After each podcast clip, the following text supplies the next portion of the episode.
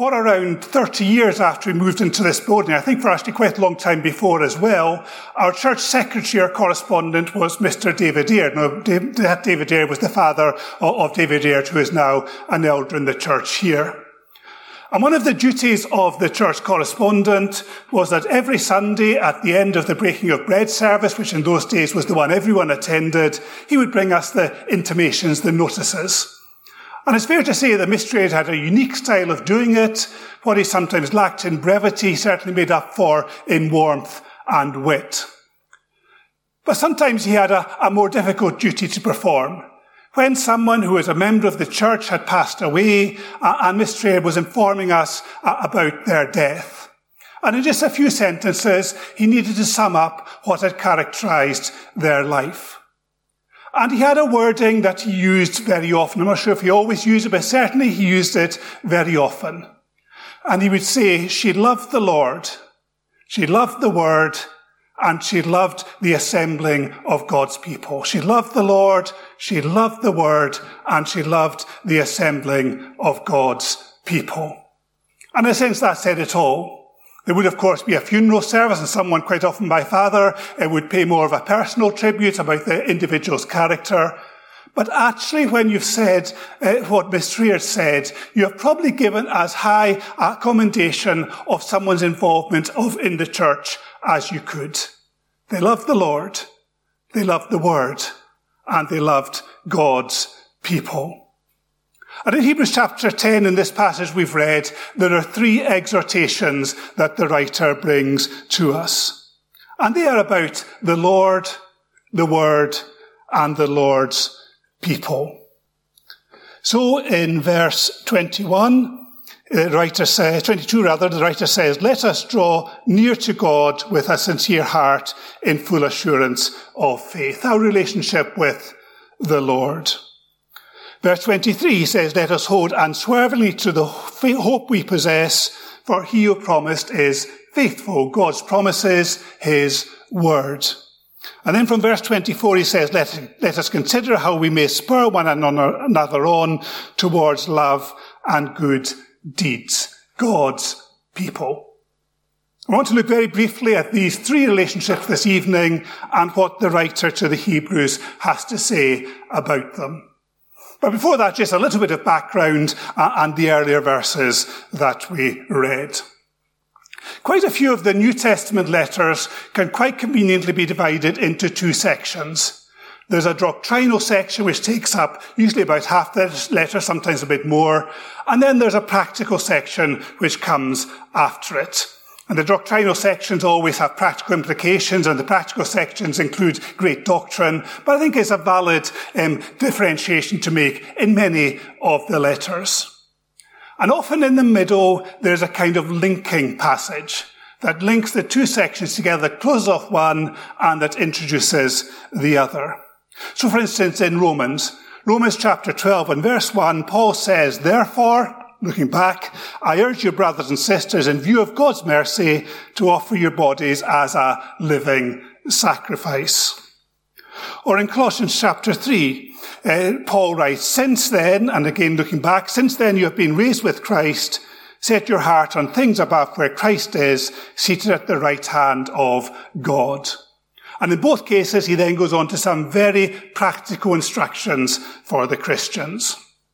And I think in the book of Hebrews, this is that linking passage. It takes what the writer has been bringing us in the early part of the book, particularly from chapter 4 onwards, and it links it into the latter part of the book, which is full of exhortations and also of examples that we should follow. And this little passage, it, towards the end of chapter 10, links the two together, summarizes one, and prepares us for the other. So what does the writer say?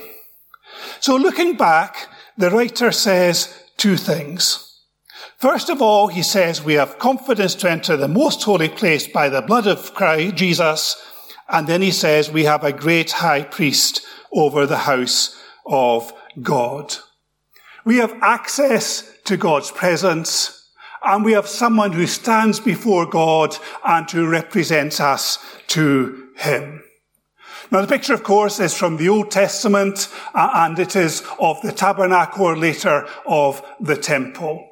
And within the tabernacle and the temple, there was an area which was called the Holy of Holies, or the most holy place, the writer calls it here.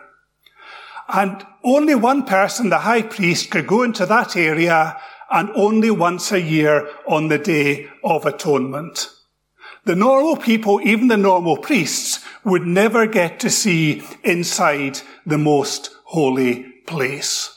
That is where the presence of God was within the camp of the Israelites or within the temple of the Israelites. And only one person could go in, only once a year, and only having followed various rituals to make sure he was in a right condition to go there. And the writer is here is saying that was the old position. But the new position is that all of us can go into the presence of God. That barrier, that curtain that used to be there has gone. And if we are trusting in the Lord Jesus, if he is our great high priest, then we have access into the very presence of God. And the reason for that is the two things we'll be thinking about later on as we take communion together. It's the blood and the body of the Lord Jesus. So before the priest went in, uh, uh, the animal had to be sacrificed, his blood had to be sprinkled, uh, and the reparation for sin had to be made. The writer says, we can enter the most holy place not through the blood of animals as the high priest used to, but through the blood of the Lord Jesus. Through the sacrifice that he made for us when he died on the cross. And he says the curtain that used to be there is gone. Now you remember at the crucifixion of the Lord Jesus, the curtain in the temple that separated the most holy place from the holy place was torn in two. That barrier to entrance for go to God had gone. And the writer here says the barrier is still gone for us as well. And what is represented by that is the body of the Lord Jesus, which was figuratively or literally in many ways torn apart for us. When the Lord Jesus' body was nailed to the cross, when he took our sins on himself, that is what opened up the way of access to God. Jesus, who stands between us and God, has given us access into the presence of God. So the writer says we have a new and living way open for us. New and that was previously unavailable, those who didn't know Jesus, those who had come before, even the believing Jews, they couldn't come in the way that we can. It's new. And it's living. It's real. It's active and it is based on a Saviour who has died and has risen again. What a wonderful privilege it is that we can come into the presence of the most holy God without fear through the blood of the Lord Jesus. Alongside that, the, the writer says, we also have a great priest over the house of God. What is the function of the priest? It is to make sacrifices. It is to represent men before God. And we, of course, are a kingdom of, priests that we can come directly into God's presence and intercede for others uh, to him. But the Lord Jesus is the, the great priest or the, the great high priest, the, the, the one who stands before the Father. And as the, the, the hymn said, the song we listened to earlier said, whoever lives and pleads for us. And we have someone in the very presence of God who is our representative there, who is our high priest, and who is presenting his own sacrifice to God as the basis on which we can come into the presence of God. Uh, uh, and these two descriptions very succinctly sum up what's gone before in the book of Hebrews. And of course, there's lots more there, but in terms of a summary, these two really sum it up. The sacrifice of the Lord Jesus, greater than the sacrifices in the Old Testament. The priesthood of the Lord Jesus, greater than the priesthoods in the Old Testament. And so the writer says, given that, given what we've thought about, given what's gone before, given what we know about our position before God, here are three things to think about. Here are three things that as Christians should mark us. And the first of these is verse 22, let us draw near to God with a sincere heart and full assurance of faith, having our hearts sprinkled to cleanse us from a guilty conscience and having our bodies washed with pure water. So this is about our relationship with the Lord, and it is characterized by faith. By the faith that we have in the Lord Jesus and the confidence that that gives us to come into the presence of God. And we can come without fear, knowing that the Lord Jesus has taken all our sin on himself and that God on that basis is happy to accept us, to accept us indeed as his children and to have us come freely into his presence to bring our praise, our thanksgiving, our confessions and our requests to him. And we can come with confidence. We can come with the full assurance of faith, says the writer, as we come with sincere hearts. But he also says something about our condition, our confidence and our condition uh, as we come. He says, having our hearts sprinkled to cleanse us from a guilty conscience and having our bodies washed with pure water. Now, I think the immediate reference in this verse is to the Old Testament. It is to the fact that the, the blood had to be sprinkled and the priest had to go through the ritual of, of cleansing, of washing himself in the exact form stipulated before he could come into the presence of God. But perhaps it's appropriate for us to look at it in a similar kind of way to the way we looked at John 13 a couple of weeks ago in terms of us being made clean. And our hearts have been cleansed by the blood of the Lord Jesus by his sacrifice for us. And that's been symbolized for many, if not all of us, by going through the waters of baptism. Our bodies in that sense being washed. And baptism is a representation of something that's happened internally and is showing to the world that we are different. And perhaps the writer, uh, at least as a secondary thought in these verses, is thinking about the cleansing internal of our hearts and the way that is represented when we are baptized. But the key thing is we come to God, we come to Him in faith, and we come to Him with real confidence. Then in verse 23, the writer moves on. We've got a second exhortation let us hold unswervingly to the hope we profess, for he who promised is faithful. And I've characterized that as being about God's word, God's promises to us. And the key thing that should mark us as we think about them is hope. That we know that our God is faithful, that he is reliable, that he keeps his promise. And so when we come to him, we come with a confidence that he holds us in our hands and that he will do whatever is best for us. We should hold unswervingly, it says. That's quite a strong word that's used, the, the, the adverb there, unswervingly. We should have a firm and steadfast hope and faith in the Lord Jesus. Doesn't mean we'll never have doubts. I, I think probably all of us at times have doubts.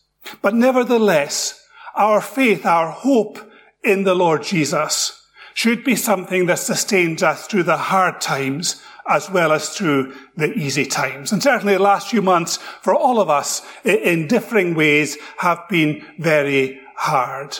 And I hope for all of us that something of the hope that we have in the Lord Jesus and our knowledge of Him has been able to sustain and strengthen us knowing that whatever may happen in our world, we are in his hands. He is ultimately in control. And we have this marvelous hope in him, not just for this world and looking for things to get better, but beyond this world, we have the hope of eternal life through the Lord Jesus. And we should be aiming to hold unswervingly to that hope and in the most difficult times, um, lay hold of it as the thing that helps us through as we think about our relationship with the Lord Jesus. Our relationship with the Word characterized by hope. And then finally in verses 24 and 25, there is our relationship with God's people. And I would suggest that that is characterized by love. So the writer says, let us consider how we may spur one another on towards love and good deeds. Notice the main verb here. This writer doesn't say, let us spur one another on. That's true. We should be spurring one another on, should be encouraging one another. But the writer says, let us consider how we may spur one another on. I think consider is an adequate translation here, but perhaps it doesn't get across the full force of what the writer is saying. And I found a couple of paraphrases quite helpful in this. The, the Passion Translation says that we should discover creative ways to spur one another on. The message says, let's see how inventive we can be. Now, they are paraphrases, they're going beyond what the original text says, but I think they get something of the flavour of it. We should be consciously thinking, how can I best encourage my Christian brothers and sisters in their walk with the Lord Jesus? How can I take every opportunity to support them uh, uh, uh, and to give them encouragement to keep going and to follow Jesus and to love one another and to do good in our world? And perhaps at times we have a bit of a kind of one size fits all mentality in terms of how we think people should be acting. But we should be looking as a church at what is appropriate for us, but also for individuals as we would come alongside them and we seek to encourage them in their faith. Can we consider what are the things that are going to be most effective in building them up in the Lord Jesus. And of course, we would point them to His Word. We may well be reading God's Word with them and encouraging them through that, but doing it on, not on a kind of rote basis. This is what you do um, if you're a Christian. Rather thinking through, well, what is it that people need? What is this going to most encourage them, spur them on? Uh, and let's think how we can do that. I think over the last few months, a good number of people in this church have been very good uh, at doing that. At thinking about the needs of particular individuals and at looking to meet these needs and to encourage them in their faith and in their walk with the Lord Jesus. And all of us should have that as our goal. That we work together, that we serve together, that we encourage one another in our faith. And then the last verse, verse 25. I, I suspect, I didn't discuss with Graham and Nasser, but I suspect this may be the verse that particularly determined that this would be the passage we looked at this evening. Let us not give up meeting together as some are in the habit of doing, but let us encourage one another and all the more as you see the day approaching. Let us not give up meeting together. There's an awful lot you can do by phone or by Zoom, as we've discovered over the last few months. But equally, there's an awful lot you can't do remotely. Being able to sit with someone, suitably distance at the moment, to talk things through, to see the, the, their reactions and their body language and how they're feeling and how things are going, and to have a much more in-depth uh, conversation with them than you can over the phone. When things are a bit more relaxed than they are now, to be able to put your hand round the shoulder of a brother or sister who is struggling as you encourage them in their faith. To be able to pray together uh, as we meet together. And we need as Christians to recognize we're not just a collection of solitary individuals worshipping Jesus and serving him. Rather, we're the church of the Lord Jesus that meets at Bransfield, and we have responsibilities towards one another that can only really be fully discharged in person when we see one another. And we're wonderful, won't it, when we're all able to be back together uh, as a church uh, and to share together in the way that we've been used to in the past. But I think there's a real encouragement there as we are able to over the coming weeks to meet together, whether it's outside or, or, whether it's in houses suitably distanced, to meet together and to be able to share together the things of the Lord Jesus, particularly to look for those who perhaps need that word of encouragement, and whether they're feeling a bit down or whether they're perhaps slipping away a bit in their Christian faith, but to encourage them and to strengthen them in the Lord Jesus. And what is the, the final incentive for that? The writer says, all the more as you see the day approaching. The Lord is coming back. We don't know when it will be. It could be very soon.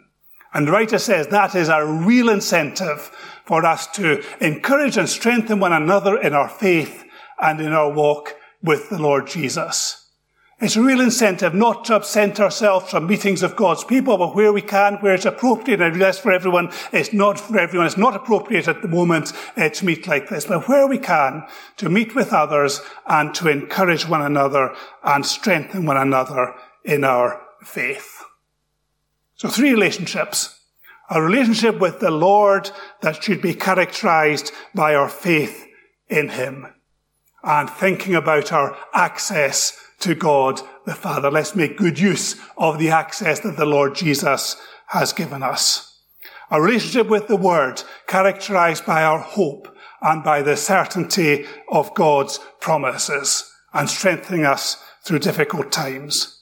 And a relationship with each other characterized by love uh, and bringing mutual support and encouragement in walking with the Lord Jesus.